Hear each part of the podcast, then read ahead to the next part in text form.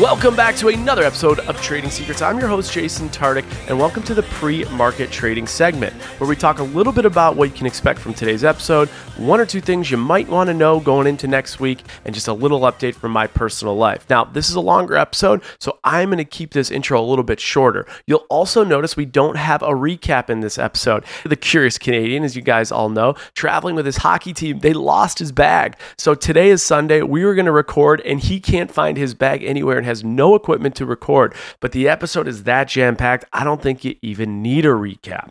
Now, we have Michael A on. Michael A is from the Bachelor franchise. He was first seen on ABC cameras with Katie Thurston season. We learned all about the fact that he's a single father and lost his wife, Laura, to a really tough battle to cancer. Now, there's a lot of hype and hope that Michael A might be the next Bachelor. He talks a little bit about that whole process and what happened. But we did get to see him on the beaches of paradise. He talks all about his work and career life before the show, during the show, in between going on Paradise, why he ultimately went on Paradise, and where he is today with his current relationship. Now, you're going to hear all things from three dimensions of Michael. You hear about the finance, he talks numbers. You hear about the personal side, and you hear a lot about his professional side. Michael A has been America's sweetheart, right? He is so loved, but he has had some setbacks. He has had some criticism and some articles even written about one of his businesses. And on an episode like this, I, of course, have to put him in the hot seat and ask him about some of these tough articles that were written about him and his businesses. But it's a deep episode.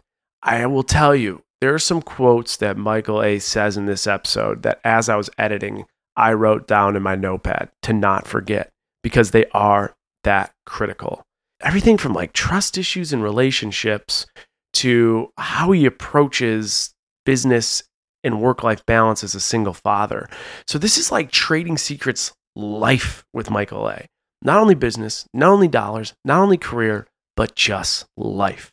And if you don't know Michael A from the Bachelor franchise, you don't need to because you're going to hear literally his whole story chronologically from before, during, and after. And there are some gems in there. Now, one thing I need you to know going into the market is next week, the Fed is meeting. So, the Federal Open Market Committee will have a meeting September 19th and 20th next week. They will be talking more about the monetary policy of the Federal Reserve and they hold eight regularly scheduled meetings during the year. This is a big one for us to just understand the direction they're going to go, when, why, and how. They raised interest rates, as you know, to 5.25% to 5.5% in July of 2023, marking 11, 11 straight rate hikes this cycle, aimed for the whole process of reducing inflation.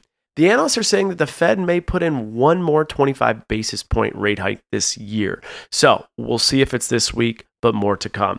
And a little bit in my life, I have finally moved into my new place. I will be living here for six months. A wise man told me when you're in a state of disarray or mayhem, a decision today will still be a good decision six months from now. So I have gotten a house where the dogs can live, where I feel comfortable, and I'll be renting here for six months. I'm big on numbers. That's what we do on Trading Secrets. The rent here is $3,600. The square footage is around 2,100 square feet. So I'll do more of a breakdown of how I decided to rent. I'll talk a little bit more about the rent to own ratio, which is putting me in the position to rent for six months because the rent to own ratio is very high here in Nashville, which means if you're thinking about renting or buying, it gives you an indicator of what you should do if you're between the two. More to come there. It's gonna be good to be in Nashville. I have Pinot and Ramen right to my left as I'm recording. There's a whole lot going on and I will share more of that here shortly. Maybe in my next recap with David. One thing he's pushing me hard for is to add a second episode, like really hard. And we keep talking about it and keep talking about it. But now that I'm settled in, the time might come. One more episode a week, maybe more tailored around trading secrets life and giving you the ins and outs of everything happening in my personal life. Because we have learned on this podcast that professional life and financial life, while important, are still tied to the foundation of your personal life. But enough of me. Let's ring in the bell with the one and only Michael A. Get a notepad, get a pen and paper, get ready to go because this is a really, really deep conversation between what I would say two humans that respect one another. but also have the ability to challenge each other. Welcome back to another episode of Trading Secrets. Today, I am joined by entrepreneur, father, and Bachelor Nation fan favorite, Michael A., the one and only. I can't believe I still call you Michael A. Jason, drop the A. Let's just call him Michael. Most Michael from Katie Thurston's season of The Bachelorette, and eventually his time spent on Bachelor in Paradise, where he quickly became one of the most popular and well liked contestants on the show. Michael has been open and vulnerable about sharing a personal loss he experienced experience in 2019 before going on the show after losing his wife Laura to cancer. Over the past few years, he has honored her memory by founding a non for profit organization dedicated to helping families battling cancer and most recently getting involved with a cancer treatment project, of which we will discuss today. We are going to hear about Michael's experience with Bachelor Nation, what it's been like, the highs and lows, how he's been able to leverage his platform in doing right for others. If reality TV is in his future, how he turned down the opportunity to be the bachelor, and all the money and moving components in between. Michael A, aka Michael, thank you so much for being on Trading Secrets. Jason, how has it taken us this long to actually have done this podcast? If you think about it, it's pretty crazy. You got off the show and we started talking like right away. Yeah. And that was years ago. Years I mean, ago. It, it feels 10 years ago and it was probably only two, but yeah. I've wanted to come on this podcast for so long. I don't know if people know that you are an entrepreneur, you are a businessman. That is who you are. Everyone knows your love story and what's happened in your personal life, but right. that's a whole side of you people don't really know. Yeah, I love creating. And typically, when I see things or come across things in my normal life, I'd like to see if I can make a difference, create something to help it. Yeah. I remember Kaitlyn was hosting Katie Thurston's season. and I always joke around, who would I want to have a beer with? And your name came up. Oh, so I was oh. like, I got to connect with him. Yeah. And it's been a, a, wild ride since then. Let's go back to right before you go on The Bachelorette. Yeah. For people that don't know, work wise at this point, what are all the things you have your hands in?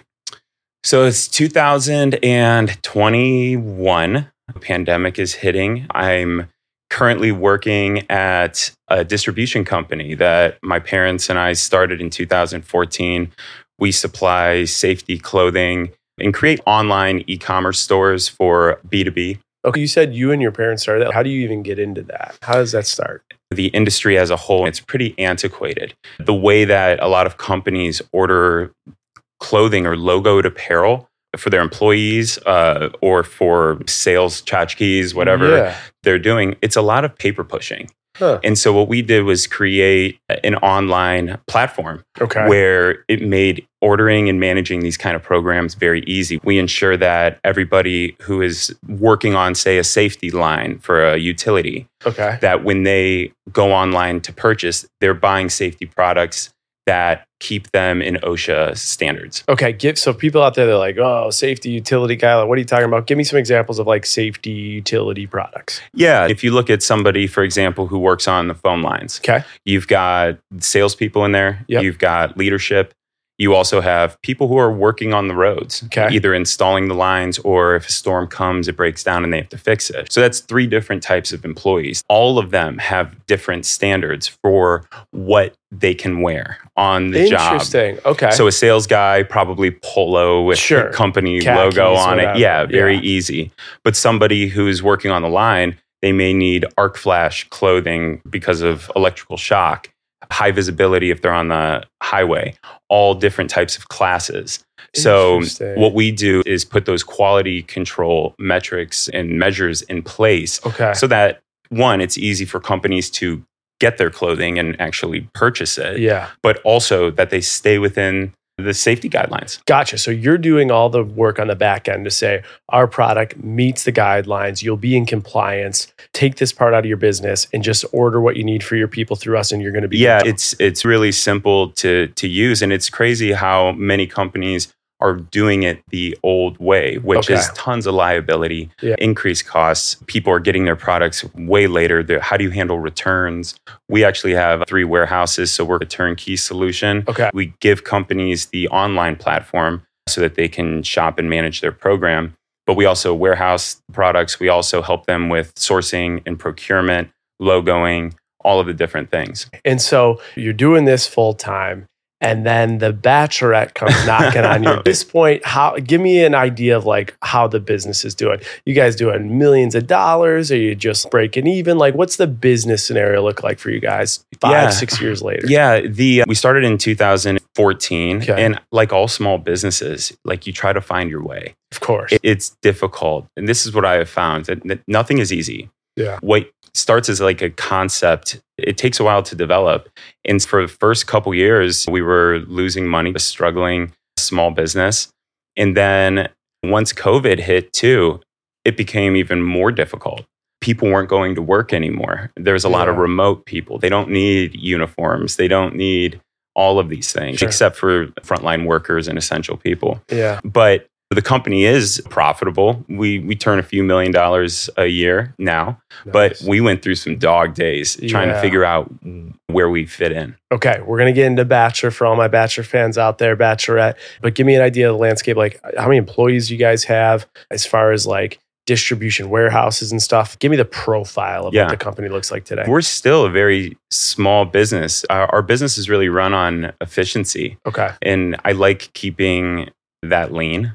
And I hire the right people that run their job and their department like they own it. yeah, We've got seven people Okay. that are working for us Yep. right now, and we've got three distribution centers Wow. that we're that we ship out of, yeah, all in Akron, Ohio. And so we, ma- cool. yeah, we manage a bunch of different types of programs, and it's great. and so that's why one of the things that I was like, oh, Michael A might move, but obviously you have James, your son, but that's why you're like, you, you got to be in Akron, right? Because your distribution centers are there. Yeah, I guess that my job could take me anywhere because I could manage it anywhere. Yeah. However, I mainly stay in Akron because that's where family's at. Mhm. after Laura passed away, and actually while she was going through cancer treatment and everything, you need a army Yeah. behind you. She was diagnosed when James was seven months old. Gosh. I'm telling you, I'll never forget the. I'll never forget the call. I was at work. She called me and she said, "Come pick me up." I jump in my car and I drive over to her work, and she's sitting on the steps, and I look over to her and I'm crying. I'm like, "What are we gonna do?" And she just walks over to me and she's like, "It's gonna be all right. We're gonna totally beat this." And as a caregiver, you are in this position where you have to make sure that even when the roof is on fire, that you're staying cool, calm, and collected. When everything inside is falling apart, you have to take care of all of your responsibilities. I had to be a support system for Laura. I had to be there for James, middle of the night, crying, changing, all of that. Because once she had chemotherapy, she got a lot weaker and everything like that. And Yeah. looking back on those days, honestly, I, I really have no idea how I did it. I'm, but I am proud. yeah. One of the hardest things too is helping other people grieve. When you get a cancer diagnosis, people come in and they say, Oh my gosh, I can't imagine. And you're like, now I have to try to make you feel good. Yeah. When I am inside Sure. just Falling dying. apart. And you have to tell them it's going to be okay, all of that, but you don't Yeah. know. Yeah. Yeah. Oh my gosh. So at this point, you have a seven month year old. How long have you guys been married for? We got married in 2012. We were married five years, Oh but we were together gosh. 10 years prior. We dated yeah, for 10 okay. years, then got married. And that, that's how life works, man. Yeah. Is we all have this linear path, right? Where you get good grades, you Mhm. get into the school you want, you get the job you want. You look down the road and you try to say, if I do X, Y, Z, I will receive this Yeah. in return. Life doesn't care. It doesn't care about your timelines. Or your It- checklist. it doesn't. It doesn't. And so you have to just be able to be like nimble and be able to react and respond as these things come your way. Ah, all right. I think perspective is so important too, because there's so many people listening to this podcast right now that feel stuck in their life or their career. Maybe they're in a money pinch. They hear a story like this. They Mhm. hear about Laura getting cancer, sitting on the steps. You're crying. You have a seven month year old. She's going through chemotherapy. You're trying to dig deep in all areas. And then Laura passes. And they're just like, at least I hear this. I'm like, the shit I complain about is just so stupid. It's so minor compared to something like this. I think about it, going through the severity of what you went through and seeing all the angles of it with James and her family and your family and you and her.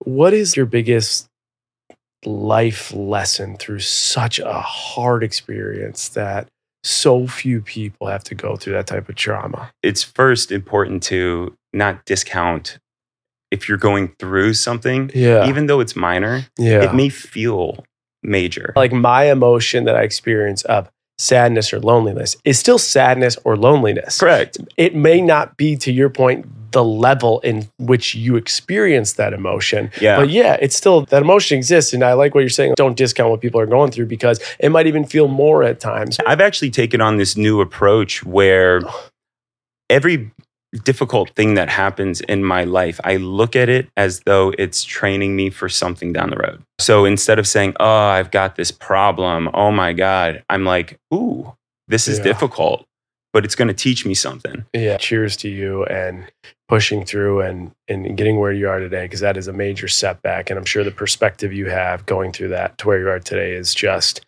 unbelievable. You got your health, Yeah. got everything, right? Yeah, that's And- right. And like you said, life doesn't care. just from a perspective point of view, it's if I were to be able to talk to my younger self, I Yeah. think I would just tell him that everything eventually goes away. So the good times go away, but also the bad times. Yeah. Be easy on yourself. Respect them and appreciate them, absorb them for what they offer you in the moment Yeah. because we're all just trying to write the story of our own life, right? And it's give me everything. Give me the Yeah. joy, give me the pain because all of that is better than that feeling of say being numb when you're walking So around like a zombie It's so and you're like. I feel nothing. It's Yeah. I'd I'd rather be in excruciating pain than just be numb. You're so right. It's a weird predicament. I've even told you, I've told friends and stuff. In this breakup, which is the baby little drop in the ocean compared to what you've gone through, but I've cried more in the last month or two than I have my life together. Yeah. But there is something true to like feeling that emotion makes you feel connected. It makes you feel alive. It makes you feel like, okay, I know where I'm at. I'm feeling myself. I'm connected to myself. I'm moving on. I've been in those situations when you're in those numb states. And those numb states, it's like there's nothing worse than just not knowing, not understanding yourself and Yeah. numbing yourself so you don't understand yourself. And the confusion that comes from that is so material. Yeah. And then it makes moving on and putting your next chapters, whether it's personal, professional, financial, whatever it is, really hard So chapters to put together. And I think during those downtimes when Yeah. you are sad, when you are depressed, for some reason, I can't explain it, but that's when creativity really sparks. Great. It always happens to me when I'm down and out, Yeah. where I'm like, oh, that could be a good idea, or wow, I'm seeing things Yeah. differently. And when I'm overly happy, I don't know, maybe I'm in like a state of euphoria where I think everything is just perfect Yeah. and I'm not looking. Interesting. All right. You think about where your professional life was. Think about where your personal life was. Professional life, things are going great, it Yeah. sounds like. Personal life looks like almost everything to the core gets dismantled. Yeah. Then all of a sudden, the wildest curveball comes. Crazy, man. And ABC The Bachelorette comes knocking on your door. Tell me about mm. the decision, both professionally and personally, about deciding to go on that show. Was it a struggle? What made you end up doing it? Yeah. Why'd you do it? Oh man, everything about it was a struggle. First, it's this isn't what I planned my life to be. I never was really thinking about being on reality TV. But again, I looked for signs. Laura specifically loved this show. okay. She loved The Bachelor. And she used to joke and say, You should go on and get a fake divorce, go on. You would do so well.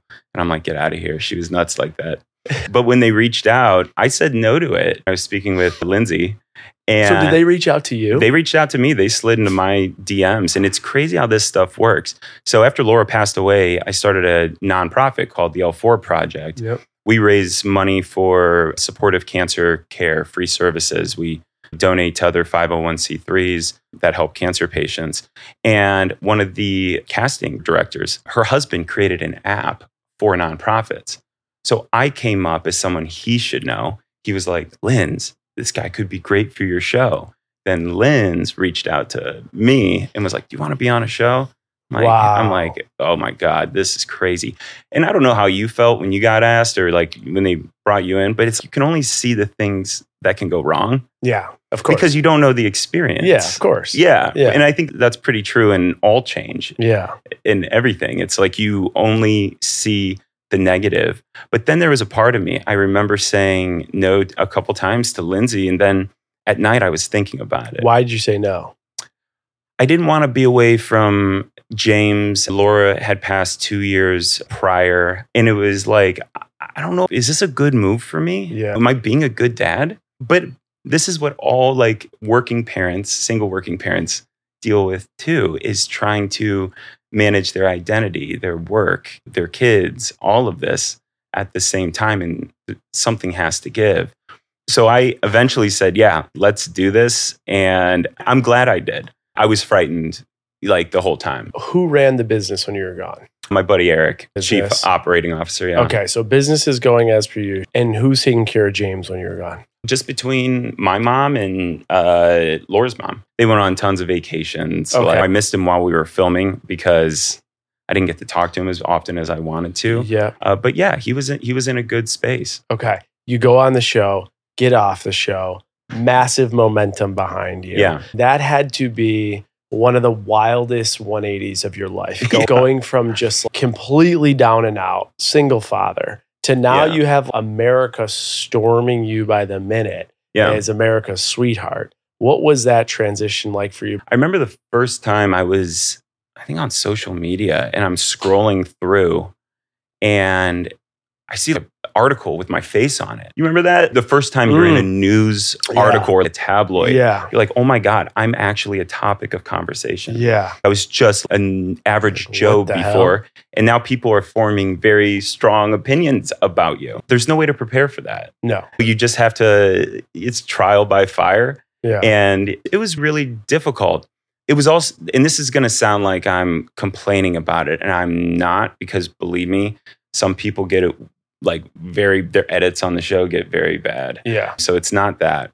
But I always have a problem being put in a box or a label slapped on you.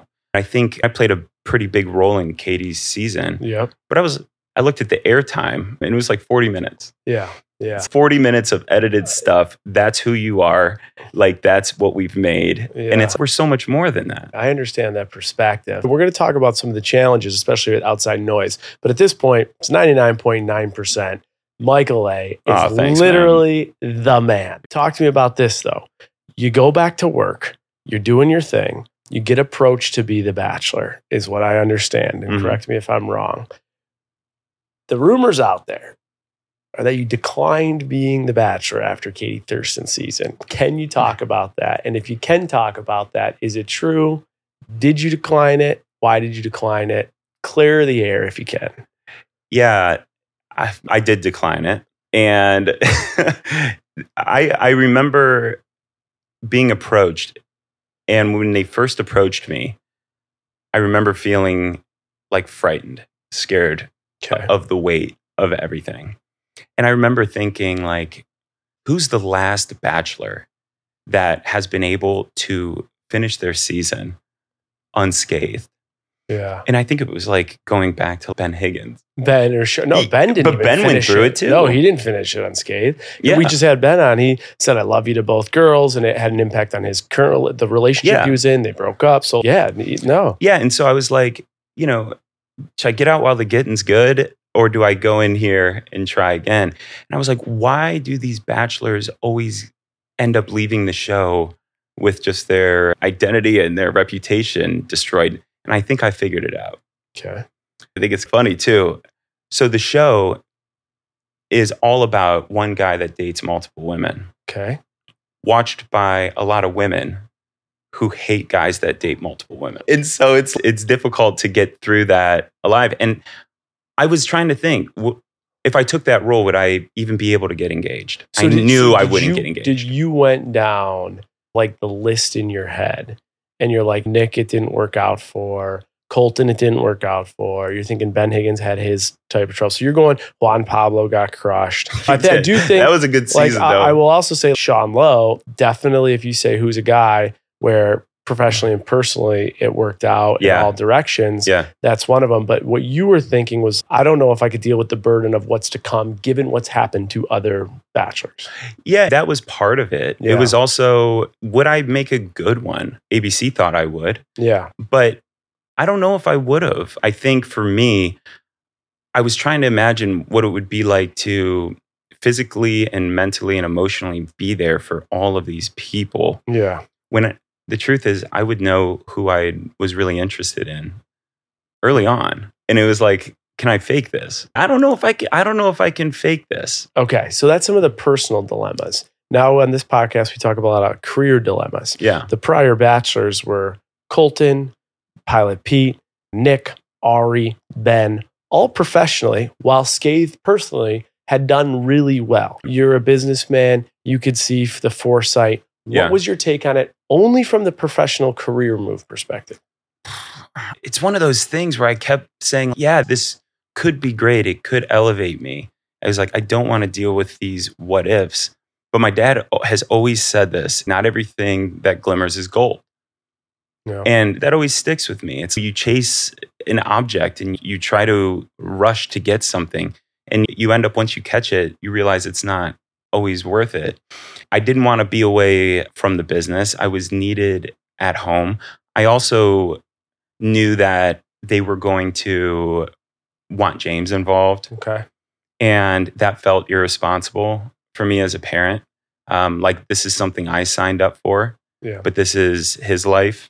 Okay. And, you know, as a parent, you're just always protective of your kid. yeah. And I also, not that they would have done this, but I didn't want to put it at risk. I didn't want them to exploit the tragedy yeah. because it was actually really difficult for my in laws to watch even on Katie's season Okay. even though I spoke so highly of Laura and everything, and Yeah. my in-laws would go online and maybe they'd read comments. Uh, he won't stop talking about his dead wife, Ugh. and I'd have to come home to that and listen to them get mad at me because it's a topic of conversation. Yeah. And I think a lot of people they don't have malice about it. They just don't recognize that their words do carry some weight. Yeah. And they were really hurt by that. So I yeah. I wanted to protect them too. professionally you think it would have probably made sense personally it doesn't make Yeah, sense and the personal weight and value totally without a discussion obviously supersedes that which makes perfect sense looking back on it now knowing what you know now do you have a different take on your thinking then from a personal or professional standpoint I think I made the right decision Yeah. for me. Yeah. Filming for being the lead is three times as long yeah than everything else. Um, it's not necessarily a career path I saw myself going down. yeah So it didn't feel like I was missing anything, an opportunity per se. yeah But it, it was a difficult it was a difficult one. And honestly, I talked to you about this during that whole thing. It it felt like a prison for me. Like it felt more like a, a burden of something that it was like I want to go on with my life. I want to get back to normal, whatever that looks like now. Mm-hmm.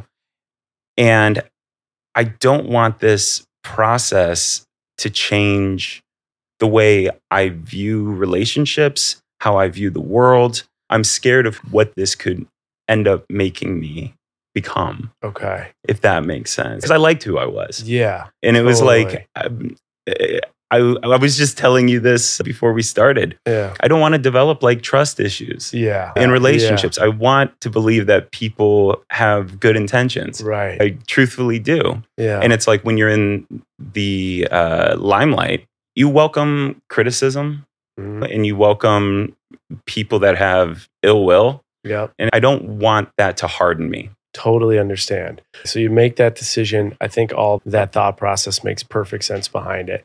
Talk to me about work wise. Yeah. Once you make that decision, what does life look like? You have an influence now, you have a following, you have your business, Yeah. you have a couple other things that you're working on. What does the work life look like? What does the financial income look like? Talk to me about that. So the work stuff, I went back to work immediately. Okay. So Um, right after Okay. I got back to work, loved getting back into the routine. we growing the company, doing all these things, still managing through COVID, still difficult, but we're finding a way. As far as numbers are concerned, Yeah. most of for the first i would say first five years of our company i was putting my own money back into it Okay. yeah i was the, the owner always gets paid last Always. people are always like Oh. i wish i had the crown it's heavy as the head Yeah. that wears the crown there's so when you're especially when you're building something it takes time so i wasn't making a lot of money Mhm. but the thing is, I've always been, you know, just growing up in Akron, like very blue collar. You're from Buffalo. I've always been good with money. My parents didn't come from much. Yeah. They taught me the value of a dollar. You're good with your money. You're saving your money. You start your business. Yeah. 2014, you're still running it today. You invest a ton of money back into it. Then you start making a few bucks off it. Now Yeah. you're doing well with it. You get approached to be the bachelor. Say no. We go fast forward into 2020. One thing I have to bring up here is that you had a distribution company, and there's an article out there about the fact that you worked with your distribution to then get into the PPE space. Oh And yeah. there's a writer who is criticizing you Oh, it's crazy. big time of taking advantage of price gouging during this time where people needed these supplies. Yeah. At Trading Secrets, we talk about money and we talk about how businesses work and operate and, and all of the logistics behind it. I feel like it's a good time to at least address that. Like, Yeah. what- what's your take on that? Is that article misleading? If so, why? Yeah, I remember this site created this article. They went on my distribution company's website Okay. and they compared the PPE that we were selling Okay. the prices during the height of the pandemic to pre-pandemic pricing. Okay. As we all know, supply Yeah. and demand. We didn't even want to get into the PPE business. We were approached by hos- local hospitals and first responders and frontline people because their tier one suppliers were not able to distribute to them. So we were placing large bulk POs, drop shipping them directly to them. So we weren't even hoarding supplies whatsoever. And what was really frustrating about that article was if that person had just reached out to me before publishing it, Yeah. I would have given them everything.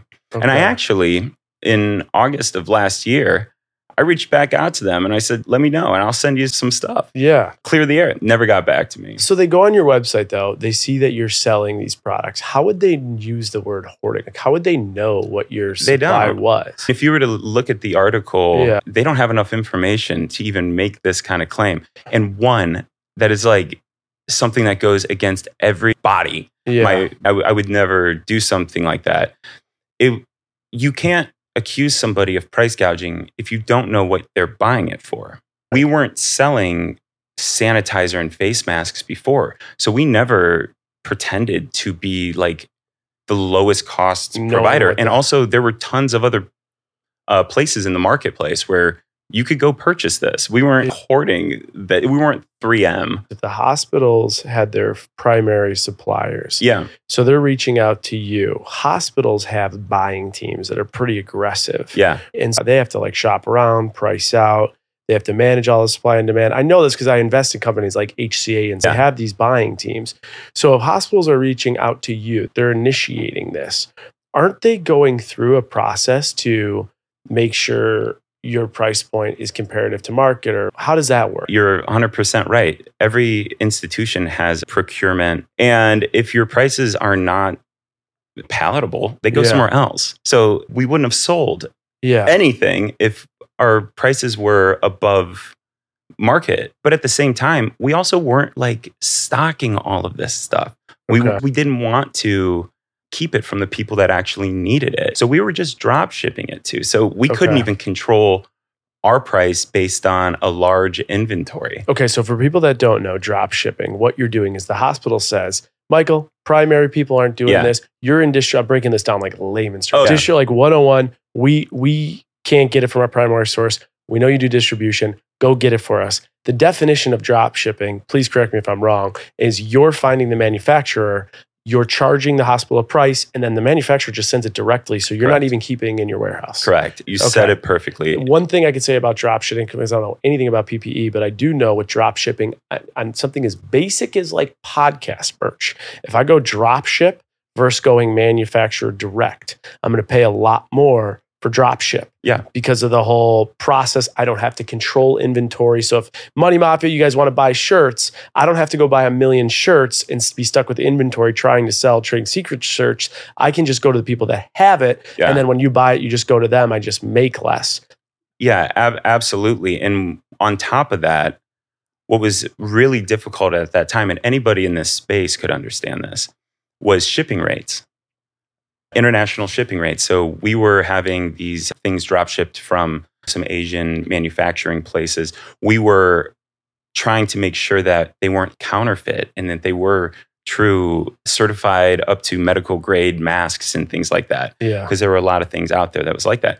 But the freight rates were fluctuating at this pace that we've never seen before. It was almost impossible to estimate how much people were going to have to pay on shipping because it would change se- every second. Okay. So we also incorporated shipping into our pricing too, Okay. and also tariffs and duties and all, All of that stuff to bring in. Okay, so with this entire market, then, when it comes down to the ins and outs and the back to forth, this article, I'm going to play devil's advocate. Yeah. Michael, you made money off people that were struggling in a time where you know, we needed masks to survive. You're selling masks at a profit.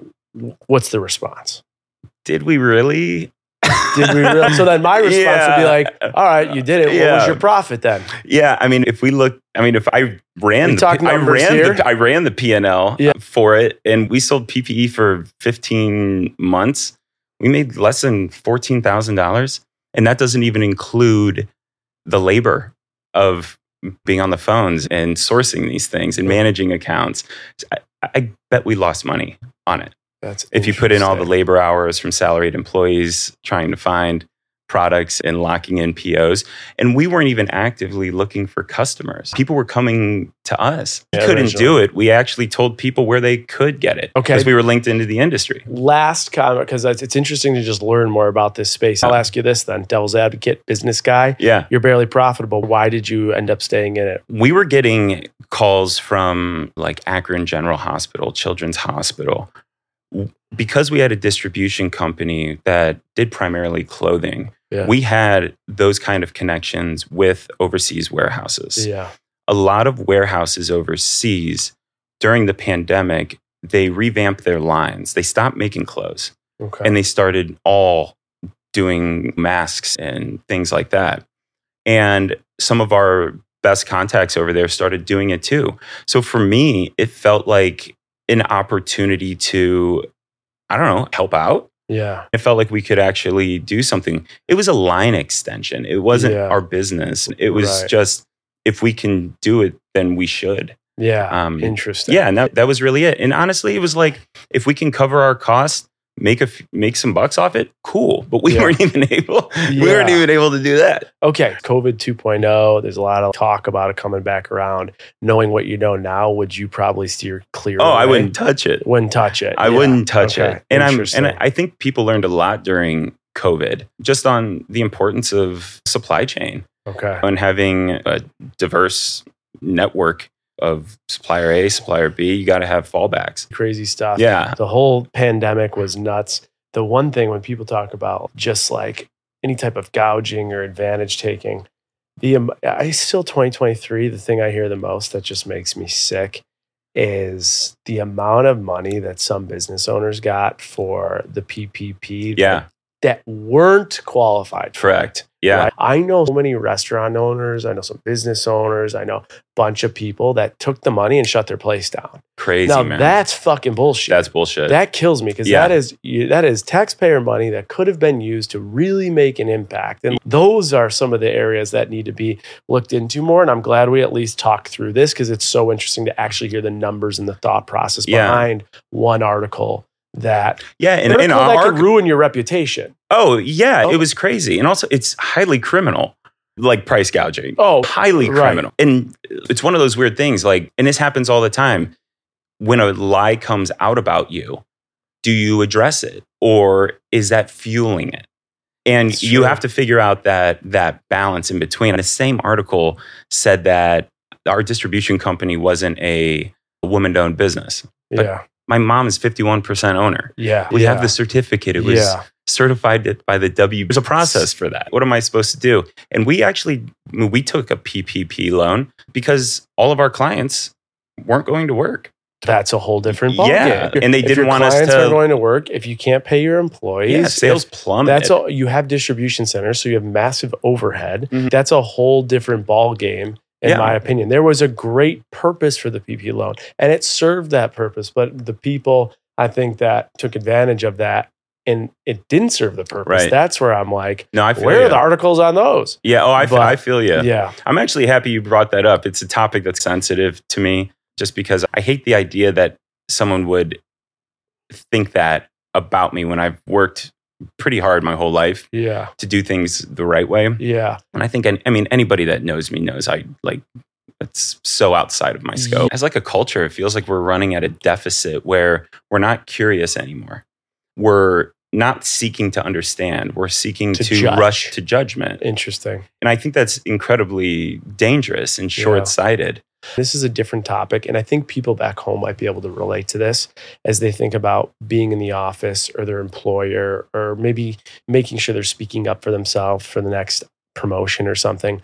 I really struggle with do you address that elephant in the room or do you not? Do you bring attention to it or do you not? And the amount of times in the last several years I've just bit my tongue and just shut up, Yeah. and I still don't know It's hard taking those if punches. that's the right thing to do. I don't know. And I'm still struggling yeah, I. I, I don't know either. I think, you know, I was always raised to take that high road. hmm Silence and apathy towards people that are attacking you is the greatest like revenge. Yeah. But we get fatigued, man. Yeah. You can't fight every online war. You've got a life Yeah. to live and you Yeah. can't get into those weeds. But every now and again, there comes an opportunity when you have to stand up Yeah. and, and fight for yourself. Exactly. I think when you're backed against the wall, especially when those things are brought to your attention. Thank you for answering that. It's good to get more scope and understanding of that. Now, this brings us to we're in 2021. We're clearly going through a chronological event here of Michael A's life. Oh, geez. you pass on The Bachelor, but nine months later, you get offered the opportunity to go on Paradise. Yeah. Tell me about the thought process there. Both, give me the T chart professionally, personally. Yeah. Okay. So the idea of going on Paradise was, again, something I had never really thought about. But there is something weird about missing it, missing being back on the show, missing like the camaraderie. Like you never went on a second time. Yeah. But did you ever wonder about well, that? here's the thing. So I went, I got offered to go on Paradise. Yeah. I said no. Yeah. And then they went with Colton for the next lead. yeah. And then I was with Kaitlyn by the time after that. And I never thought twice about the decision not to go on Paradise. And I actually feel like at that time, given where I was at, especially with work and stuff, they were like, you go on Paradise, you're out. Yeah. I think it was the right decision then. But I also got a, my my tank full of being back in it because Kaitlyn's so involved with the show, right? Right, so we right, got to do cameos on Listen to Your Heart. We got to Good come on point. Katie's Yeah. season. Good point. So you get to see the producers and stuff. You get to be in it, and it is such a, I will say transparently, not prof- not even professionally, but a personal high yeah. when you're back in there. It There's is. something about it. I don't know if it's the cameras. I don't know if it's the the energy, the producers, the fact it's ABC. It's you're just so like, exciting. It's, it's exhilarating. yeah. Like It's a night one, like walking out, being on a set, you're like, yeah. this is a whole nother world. You talk about I live for stimulation. Yeah, I live too. for like great conversation. Me I want to watch things. I like seeing things. I like, I like a little bit of an adrenaline junkie. Yeah. Like, love skiing, love doing this stuff. So there is to me when you're in that world, and maybe that's what I find so stimulating. yeah. There's nothing more stimulating than that whole process. Yeah. Your sensory overload is so intense. It is. So it's almost like a little bit of a drug where you're like when you're in it, it's so cool. You're seeing all this stuff and how it's moving in the producer. Bah, bah, bah, bah, bah, bah. Yeah. So, and yeah, it's like when I I got get off that. Katie's season, I went back to work. Like I went back to being a dad, and it Yeah. felt like this fever dream for a little bit that Like, I what was. was that? What Yeah. was that? Was that even real? And then time went on, and I was like, you know what? I I missed this. Paradise looked appealing to me because it's two and a half weeks of filming. Yep. I didn't have to be away from James that long. A big thing was like I wasn't going to be like asked to be engaged. like and get engaged. Okay. If you were the lead, you have to take that on. okay, so you owe that. you didn't feel like the burden of walking out from that two and a half weeks engaged was nearly as high as being the bachelor. Correct. Okay. Because you can Got it. leave dating. Okay. And I knew I wasn't Okay. going to get engaged. Some of those personal reasons that you didn't pick to be the bachelor, didn't choose to be the bachelor. You, you had mentioned Laura's family. You had mentioned some other personal Yeah. things. Did those dissipate? Did those change with the type of show? Like, where did those things go? Yeah, I think everybody rolled their eyes Yeah. when I did it the second time, just Yeah. because Paradise is it's a little bit more campy than everything else. But I like that part of it. I think people were also relieved I wasn't being the bachelor. This felt a way to get in a little without going full in. Okay. And I'm glad I went. It was a blast. It is fun down there. Filming is fun. Yeah. It's exhausting, Yep. but it's a good time. The question I got to ask, I ask everybody that went on. I can't get it through it without it. Did you negotiate your contract? Did you get paid You well? know How'd I did. work? You negotiated. you know, I Did you negotiate a everything. guarantee or a per diem? Oh, I did uh, guarantee. Guarantee. Will you tell me what the guarantee was? Yeah, it was 35. Okay. Nice. Yeah, That's pretty damn good. yeah, So you knew day one or day two, you leave, you're still going to walk away with that. yeah. And it wasn't necessarily about the money, but it's the, and this is what people don't consider Yeah, is sure, two and a half weeks, 35,000. Awesome. sure. That's Great. great money. Yeah. Like fantastic. But then with contracts and things like that, they keep you from making any sort of influencer money Right. until the show is finally done airing. So that takes you typically four or five months out where you can't make anything. Yep. So that 35 is stretched Last out. year It's five months. Yeah, that Yeah, so you're getting 6,000 a month Yeah. for that when most people who come off this show can have lucrative influencing careers. Get off the show. Where's your hat at? Was it worth it? Did it help? Did it escalate? Yeah. things? Yeah, I think I think I got off Katie's season. I had roughly 250,000 followers. Okay. I think I grew about 160,000 Okay. Uh, followers from Paradise. A lot more brand deals coming in, things that kind of align with where I'm at in life. I think I'm on track this year to be north of 200K. An influencing deal. Yeah, and That's influencing great. deals, It's amazing. which is fantastic. Yeah. Because here's the thing, too.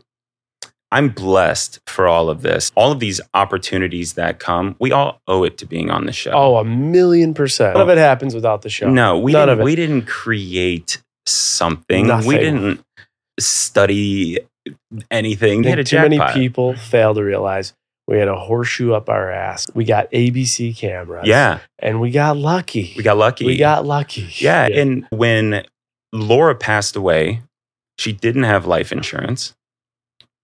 She also represented 50% of our household income. Wow. too. Here I am thinking, okay, I've got to be a like my job used to be on the road, Yeah. but now I can't because I got to take care of like my son. I can't do that sales Oh stuff. my. How am I going to replace this and still give my son the opportunity that he deserves? And Oh. some of that, yeah, buy life insurance, people. No, seriously. Yeah, for real, though. I think especially, I think like one takeaway, and it's fucking awful that it's got to be tragedy that teaches you a financial lesson like that. But especially when you have a kid, that's a financial rule to implement anybody's head listening. Have a kid, buy life insurance. Yeah, yeah. Just because that is so much. Second, you get the was there not life insurance through her employer or anything?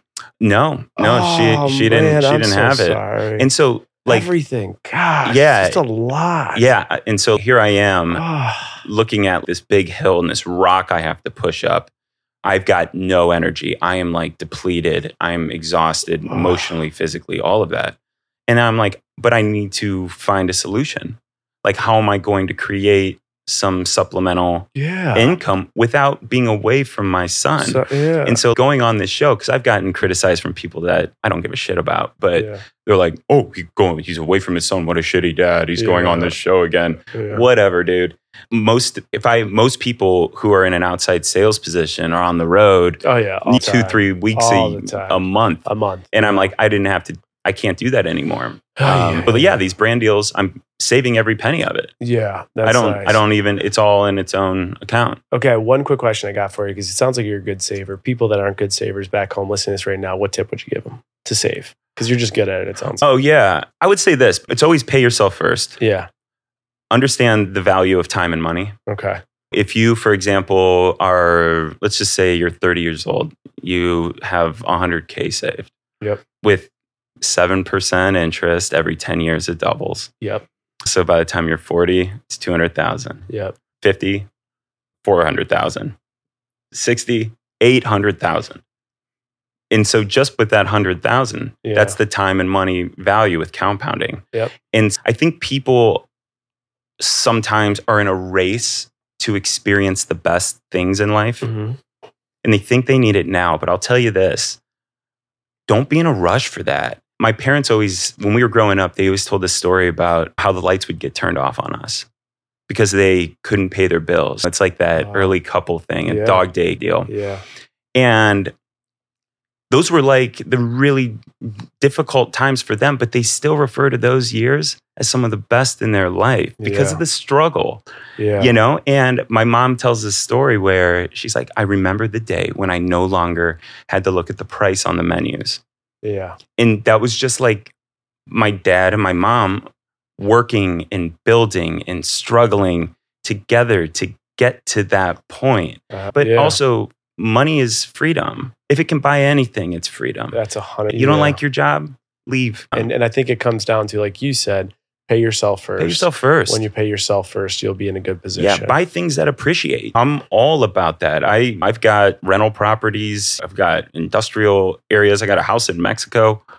Wow. Like, house in Mexico. yeah, Where's that? it's in uh, Loreto. It's the Baja what do you Peninsula. do? Do you rent it? no, Okay. yeah, You just have it there. I just have it there. Gotcha. Yeah, All right. Mex- how far is that from where Paradise filmed?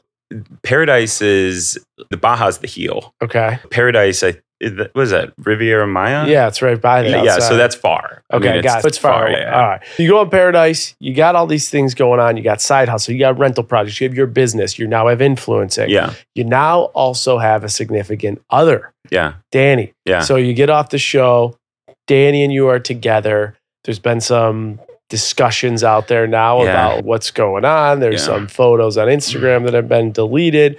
We don't have to talk about this. We can talk about this. It's up to you. How's everything going? oh man, smooth. It's still incredibly fresh. I guess I'll just come out with it. We're Yeah. not together yeah. anymore. Yeah, it's really, it's not what we planned. We both threw a lot into this relationship, and it's really awful when it doesn't work out. Yeah. Again, like what we were talking about before, you make your plan, you Yeah. see your future, you start working towards it. And then when things don't work out, when you realize that love is there, but you're not necessarily compatible, Sure. you mourn the loss, not of just that person and that friend in your life, but also the future that you had envisioned. And it's to no fault of hers. She poured everything Mhm. into this Yeah. and I've got I, I just have so much admiration. I yeah, and I I guess that's it. You know, right now we're still you know working through some things Okay. um, and trying to stay close. Yeah. But it, yeah, it, last couple months been really Really tough. yeah really tough. Yeah. Uh, I can connect with that. I understand that. Yeah. See you. I hear you. Thank you, man. Uh, I think Danny's great. I think you're great. I wish both you guys the best path forward. And um, it's just, it's wild all the curveballs and the lefts and the rights and the ups and downs that Yeah. you go through in life. This is obviously another one for you, yeah, but then you just continue to move forward. starting Everything- over again Yeah. It is always frightening. Yeah. It's I it's, feel that. It, yeah, I know you do. Yep. it's really frightening, but it's a part of it. I I know that time will heal because I've felt that before, Yeah.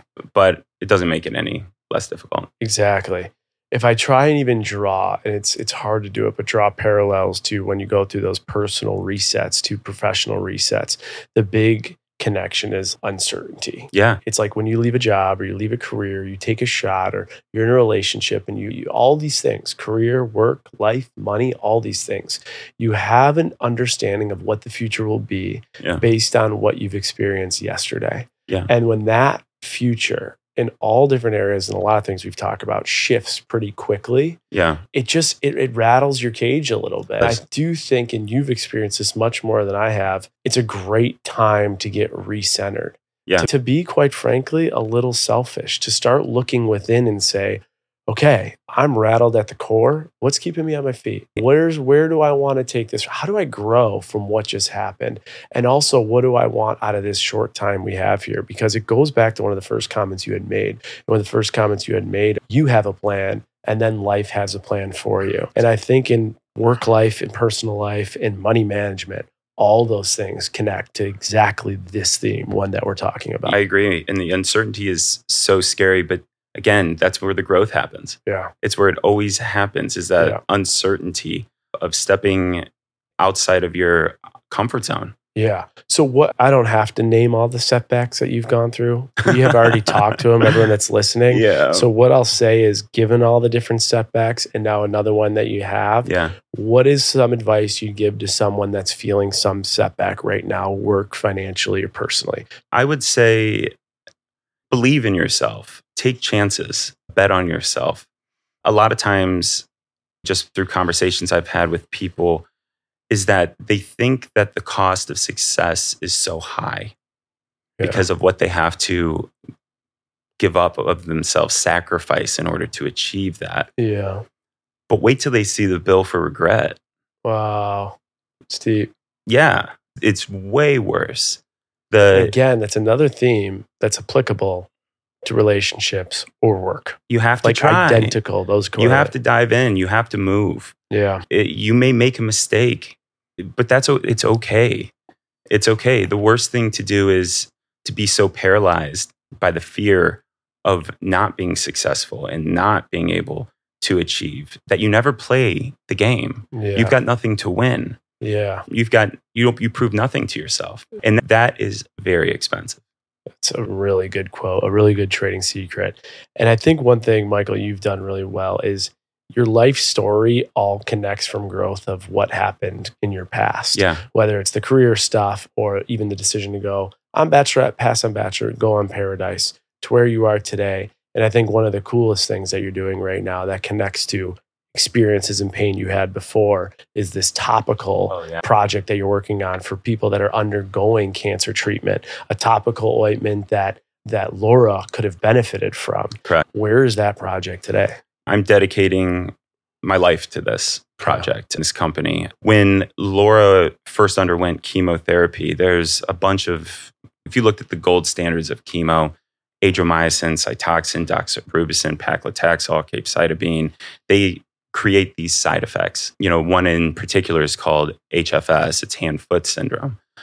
Chemotherapy courses through your body, it pools at your hands and feet, leaks through your capillary beds, and just torches your hands and your feet. It happens in roughly 60 to 70% of patient populations. So if you d- actually do the numbers, because I know you guys like numbers here, Yeah. you got 1.06 million new cases of cancer a year. Let's take 70% of that. You're looking at about 725,000 patients annually that are going to develop HFS. And then of that, grade two and grade three, which are moderate to severe, that's about 356,000 patients. So you have this patient population that's going through chemo, their life's falling apart, their identity is going away, and their pain is excruciating. There's actually a study that happened last year that showed if you develop HFS, your, there may be a, a correlation between developing HF, HFS and better outcomes with your chemotherapy. Okay. Your body's responding to your chemo better. Oh wow. However, this is the same group of people that are dose reducing their chemotherapy because of the or discontinuing it because of it. so- And, Wow. and so when Laura got this really bad, I was in the pharmaceutical industry for 10 years. I Oh, yeah. understand basic pharmacology. Again, and- another example of your experiences carrying forward. Yeah, The always. good- the good in your experiences. though. Exactly. Okay. I, I don't think it's a random walk. No, there's so not. many signs not a random everywhere. walk. No. And she developed this really bad. And this is again when James is seven months old. I had to watch her. She couldn't hold her newborn. Her iPhone wouldn't even recognize her fingerprint. That's how bad it was. I was carrying her from room to room, but she was tough as fucking nails Yeah. the whole entire time. She went to work the entire time during this. Gee. And we're like, how is this not, if this is so common and painful, how is there not anything? Right. The lab in my basement. And I got, I You- signed. Hang on. We can't, hang on. Let's there. Yeah. What do you mean you built the lab? Built a whole lab. I had, I don't see I had scientist. beakers and I got your resume in front of me. I don't see scientist. I, I think, What does it cost to build a lab in your basement? I mean, I, I had like this Fucking ma- Breaking Bad Yeah, 2.0 I, dude, it? I bet my neighbors thought I was Walter White out Yeah. there, like going out to the mailbox and getting like pails of Benton and all of these different things. But it was I signed up on a UL account too, so I could. What's- so there's a there's a website since we were in distribution, the clothing thing. Oh, we could okay. actually sign up as like a we qualified being like a wholesaler. Oh, gotcha, yeah, gotcha, but I was just buying this. Oh, so you could buy all these beakers and stuff Yeah, at a well, lower and buy price the raw point. materials Got it. that we All right, to needed. set up this lab, give me a dollar amount. Oh, it probably cost me around seven thousand. Seven thousand. You set up this lab. Yeah. Then what? I'm just like Laura and I are just scouring the internet to see if there are beneficial things out there. Where are we going to get our raw So you and materials? Laura are doing this together. We're doing it together. Yeah. oh, I didn't know that. Yeah. So we created a bunch of different versions of this, and then we're like, this is lost cause. The last one we created, it took our pain away. Wow. Like she she literally went to running on treadmills. And here's the thing. This is not indicated for HFS or anything like that whatsoever. We're still doing some clinical trials of this, but I started sending this product out to other people. Okay. It was working for everybody. Then sadly like Laura passed away in January 2019, I took some time off from this project, but then after I put James down to bed, it's almost like you slide down that pole into the basement, put your lab coat on, and get to work. And we st- I started improving on the formula, sending it out to more people. It was working. It was working. Then I went to a company called Gojo, who they actually created Purell. They're based out of uh, Wow. Akron. And I went to them and I said, "Look, I need some help. I'm over my head on this. I've reached my will has gotten me this far, Yeah. but I'm lacking resources and expertise. So I'm like, is there anything you guys can do for me? They said, we don't make stuff for other people. Get the fuck out. Wow. And I was like, all right, worth a shot. Then Yeah. they called me back two weeks later and they said, we don't make stuff for other people. It's not part of our business, but it is part of our mission. Wow. They invited me back in. That gave me goosebumps. They gave me four of their like head, the head chemist, like FDA attorneys, project managers, all of these ex- very specialized thing pro bono. wow. I worked with them for two years. That team, once it spread throughout the company, it grew to a team of eight wow. of people working on this because they believed in the mission. So I got all of this help out of the goodness of people's hearts because they've been touched by cancer or they wanted they saw something and wanted to make a difference. Sure. And during that time I wrote a patent, got a great patent. I didn't again, What does it? Co- what does it cost to write a patent? God, I would say between like fees and filing, it was probably around six to seven. Okay, six, seven grand, and with a patent, you only get it for a certain period of time. We've got patent protection for 20 years. oh, okay. So you're Yeah. good for twenty years. But the key is if anybody is filing a patent out there, your patent, once you get it approved, if you want to add to your patent, say it's like it, but it's a little bit different, your, sure. your previous patent that you just got approved for Gone. can be used as prior art against you. Oh wow. and not make your new invention new novel. inve- so, ah. what's important for anybody who's out there, file your patent, two patents. One that you want to get approved, but at the same time, because in the US it's time stamped, Okay. file a continuation. Interesting. A continuation will basically set your date at the same time as your initial one. Okay. So it can't be used against you, but you'll be able to add to that Okay. continuation Okay. as research and development happens or you learn more. Got it. Yeah. Okay. Yeah, Interesting. that's a little that's a little All right. tip. So you file the patent, then what? Waited about two and a half years. Yeah. And then got it out of you you can make 20 claims on a patent. Okay. I remember talking to my patent attorney saying, What's success look like here? Yeah. And he's like, If you get four of them, that's solid. Yeah. We got 14. Wow. So you got a patent. You're good to go. What's the status of this? So it's a topical ointment, right? Yeah, it's a topical mask, Okay. and we you essentially put it on for about 30 minutes, allow it to harden, and then you wash it off shortly after. And we're seeing just great results. Okay. I've had it on over 50 people, and it's worked for everybody. But now it's time to test it in more of a controlled setting. We are speaking with Stanford University to do a clinical trial later this year. If we went the IND route, which Yeah. is investigational new drug route, that's very expensive, Okay. takes a lot of money and a lot of years. Okay. An IND is when you would actually be able to say this is indicated for hand foot syndrome Okay. we may be able to file for orphan drug status given orphan drug is it was a designation that the FDA put in place for pharmaceutical companies to develop therapeutics for rare disease states instead of always going for the blockbuster so they can expedite it Okay. Got it. and we may be able to qualify for that if we go that route Okay. but the other route could be a cosmetic. And if we went the cosmetic route, it's way cheaper. We can test it equally the same, but we would make claims like cooling. And then it can be used as as you want. Correct. In a year from now, do you expect there to be an approval of any sort? Will this be on sale? How do you expect this to work? Yeah, by this time next year, we will know if this is something that's going to change everything. Then if we went the go- IND route, we've got like a three to five year time frame. If we went the cosmetic route Yeah. this time next year, we will know the outcome of what we're dealing with. And I just finished with the first round of funding. People want to be a part of this. How much um, did you raise? 850K. If this thing goes, Yeah. you're talking about massive dollars. Yeah. I mean, if you want the numbers here, Yeah. if you took 356,000 patients annually that get grade two, grade three HFS, Yeah. moderate to severe, uh, that would require treatment. That rate actually grows at uh, 6% a year, Okay. too. Sadly, that's what cancer does, um, which sucks. We outsourced all of our like industry data, market analysis, because I don't want to be a part of that. yeah. I don't want conflict of interest. Yeah. What's the truth out there? What's this look like? Mhm. So, insurance companies spend $260 million a year treating HFS unsuccessfully. Prescri- Those can cover things like opioids or topical NSAIDs or all of these different things. It's not necessarily working. The average patient spends $1,500 during the course of 10 weeks Okay.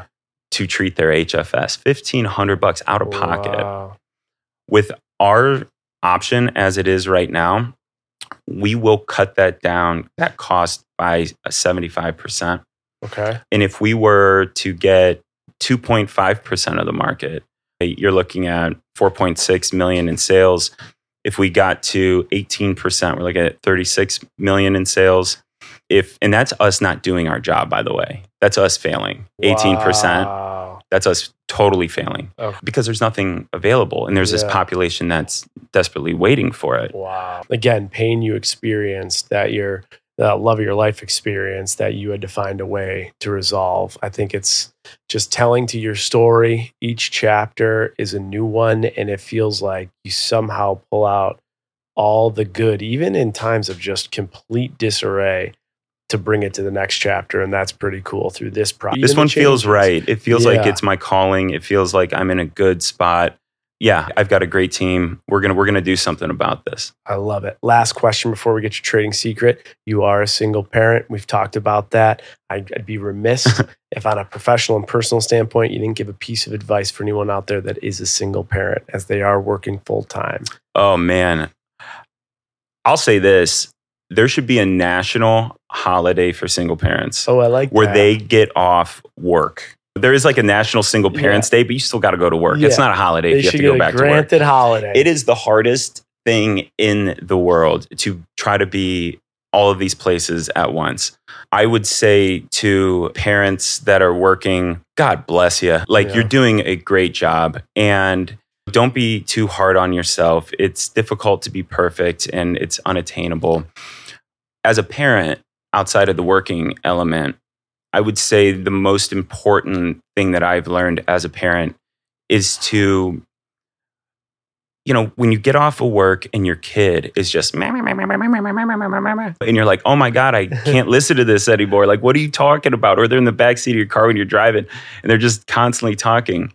I stop myself because if you listen to the small things when your kids are small, they'll tell you the big things when they're big. Everything is important. That's what your kid is telling you Really is super important to them. It's like what we were saying before with perspective on our pain. Yeah. Yeah, sure, there's more pain than what we're feeling in the Yeah. world, but doesn't mean we're not feeling it. If a child's sharing something with you, listen, be safe, Yeah. have that safe place. Yeah. Because what you're doing is investing in their future that they're going to tell you exactly. things that actually matter when they matter. And when you don't want to hear it, they need to be heard. They know they're going to be heard. And so when they need to be heard, they know they have someone to go to. I love it. It's already of established. advice. Yeah. It's a great, especially for a working parent whose patience and tolerance gets tested. When the big things matter, you hear it and they're not out the Mhm. door, going somewhere else, doing something else, creating a stir. I love that. That's right. All right. right, Michael A., we got to wrap up with your trading secret. So, one trading secret that no one can get from a textbook, YouTube, a professor, a tutorial, anywhere on TikTok. They can only get it from Michael A., given his experience. One trading secret. Michael A., take your time if you need it, but what Mm. can you There's, there's this quote I absolutely love. It's by Phil Ochs. It says, It's wrong to expect a reward for your struggle. The reward is the act of struggle itself, not what you win. And while we cannot expect to defeat the absurdity in the world, we must make that attempt. I would mm. say, don't just point out the things in the world that are wrong. Your opinion doesn't matter. If you see something, make that difference. You're now responsible for it. And jump into being uncomfortable, welcome it into your life. That's when growth actually happens. Mhm. And that's religion, that's morality, that's art, Mhm. it's life. It's all of those things. I Don't just point it out, do something about it. I think that is beautifully said. Just don't point it out. Just don't make noise. and I've also noticed that the people that criticize the most typically aren't the ones creating. Creators don't really critique, Yeah. if you notice that, because they know how difficult it is to make something. And what they really do at the end of the day is find the good in something so that they could probably apply it to however they create. Exactly. right? I admire that creation. I'll create for myself as opposed to bring it down. Exactly. So keep creating. Michael A., thank you so ah, I much love for you, man. being on Trading Secrets. Love you too, brother. It's been a long time coming. It's been years in the making from before the Bachelor world to now. And what's next? Who knows if we'll see you again? Oh, jeez. Is there a chance? No, Yeah, no. well, never say never. Thank you for being on this episode of Trading Secrets. Hey, thanks for having me, brother. Making that